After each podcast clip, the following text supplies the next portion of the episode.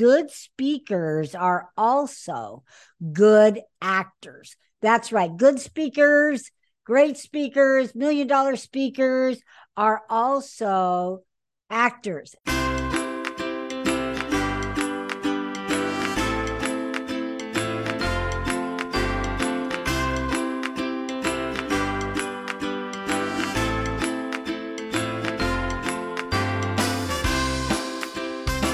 Hello and welcome to the Million Dollar Speaker Podcast. Hey, I'm Arvee Robinson. I'm the Master Speaker Trainer, international speaker, three time best selling author, and podcaster, and your host for today. All right. I have another great training program for you. So listen up, get ready to take some notes. I don't care if you're driving, I don't care if you're sitting at home or in your office, but you need to know these techniques in order to become that million dollar speaker that you want to become, right? All right. So today I'm going to talk about how to become a star.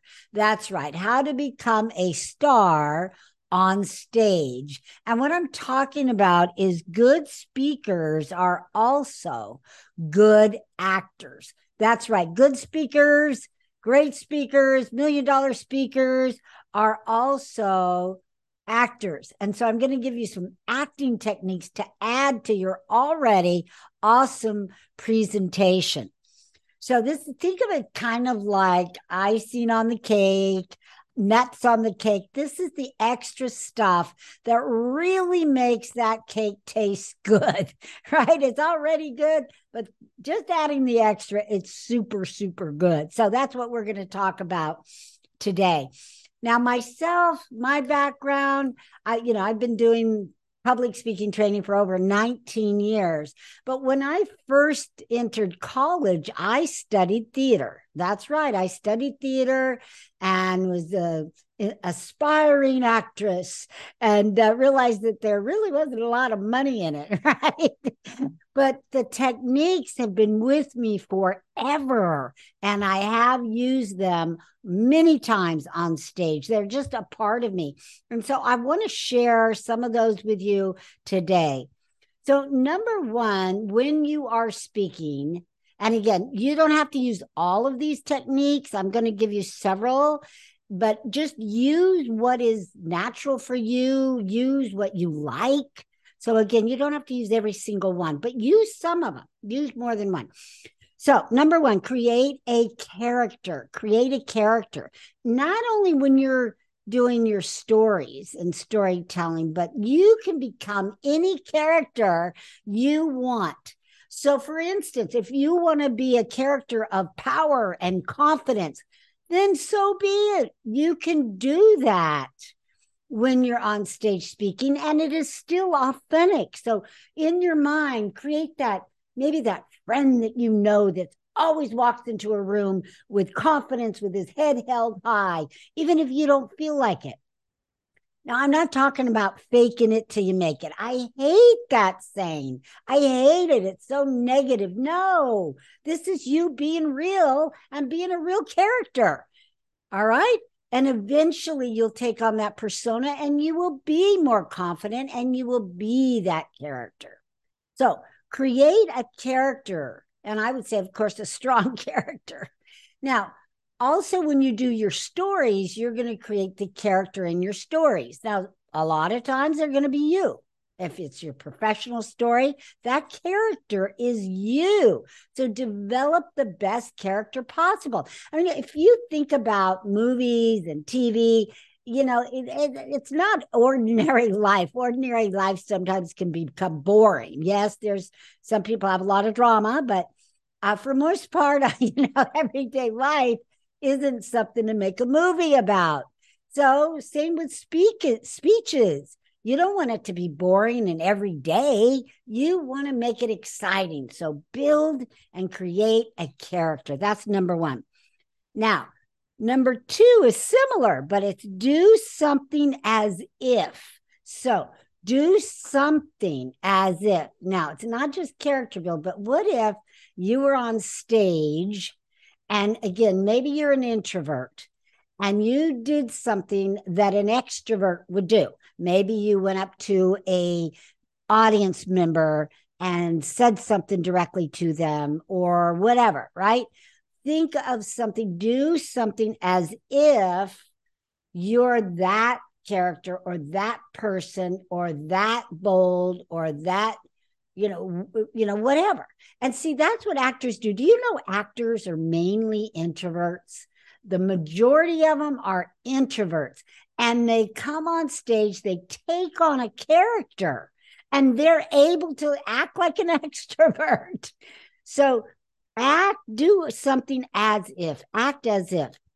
Now number 3 is act your heart out.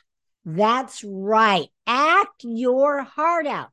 Again, we don't want a boring speech. We don't want something that is just, you know, regular and mundane.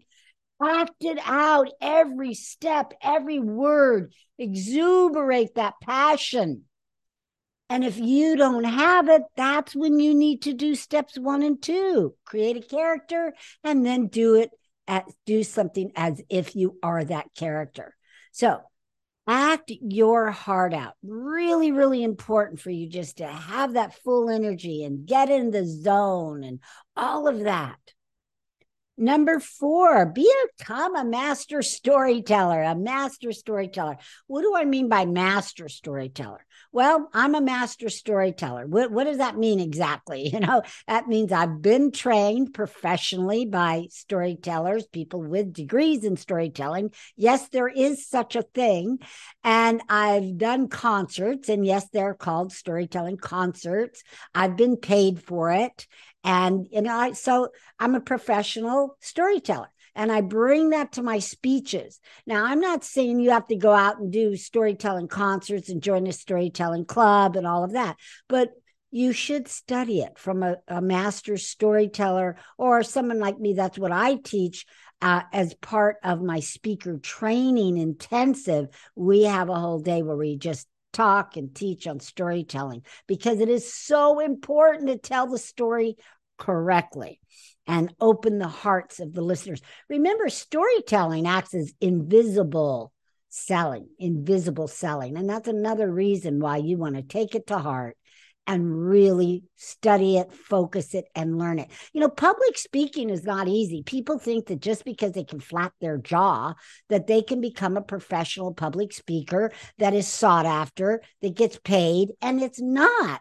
You have got to work at this just like any other profession, and you've got to continually learn new things. So, you want to take acting classes, you want to take story classes. And you know what? An impromptu class wouldn't hurt either. I've taken impromptu, they are so much fun because all of a sudden on the on the fly, you have to come up with a character right? You've got to build a character in seconds and act as if and do whatever. So it's a lot of fun. So I would take all three storytelling class, acting class, and an impromptu class and watch what happens. You'll become that million dollar speaker. You'll take an ordinary speech and just turn it into extraordinary adventure. All right, that's number four. Number five, this is fun. I love this one. And again, you don't have to do all of these in every single speech, but I want you to know what they are and you pick and choose when it's appropriate. But do the unexpected. Number five, do the unexpected. I love this. This breaks up the audience, this breaks up your speech. Now, this is why I always say you need to practice your speech at least one hour for every two minutes. Why? So that you can do stuff like this, so that you can do the unexpected on a whim.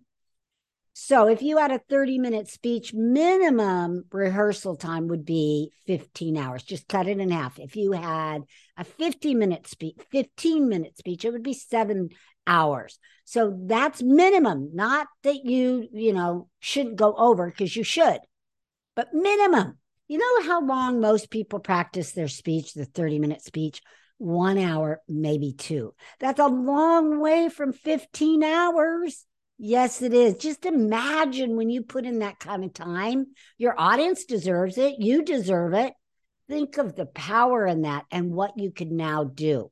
For example, you could do the unexpected. So, what is the unexpected? You could do it without being thrown off and find your place, find your way back without leaving a trail of breadcrumbs. so, do the unexpected. You might, and I know this, you've got to know your audience for this one, but you might go and sit in their lap, right? Just something really crazy. You might go and, and, and you know yell something really loud you know sometimes when i have a microphone that you know there's certain microphones that you can make a sound and i'll go i'll go in the microphone and i'll go poof poof right? And it's just a whole lot of fun. All right. So next one. One two three four. That was five. Okay next one is six. Block your moves. Block your moves. See, all actors have blocking.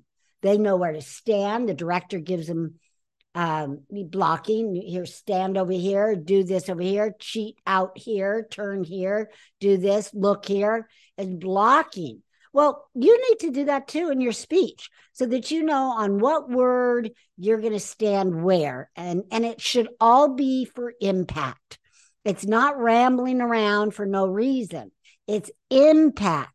Now, if you've studied or followed NLP, neurolinguistic programming, then you know that they have um, kind of a timeline. And it's always best, you know, they have a future and they have a past.